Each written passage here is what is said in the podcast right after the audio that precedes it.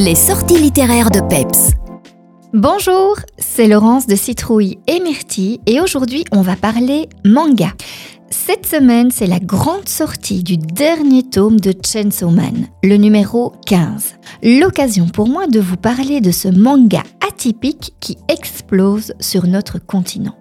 Écrit par Tatsuki Fujimoto, Chainsaw Man, que l'on traduit littéralement par homme tronçonneuse, est effectivement l'histoire d'un homme ayant une tronçonneuse à la place de la tête, chassant des démons avec une addiction prononcée pour les tartines de confiture et les filles. Ne cherchez pas à comprendre, il n'y a rien à comprendre, c'est un mélange d'absurde, de combat, de démons, d'horreur, avec une pointe de psychologie.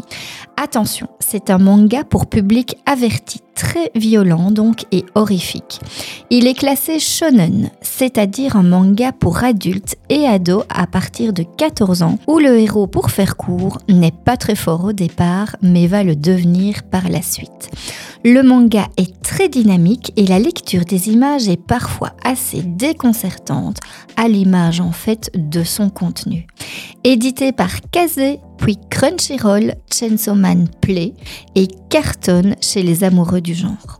Bref, si vous avez le cœur bien accroché, êtes fan de manga et que vous n'avez pas encore commencé la série, eh bien, foncez.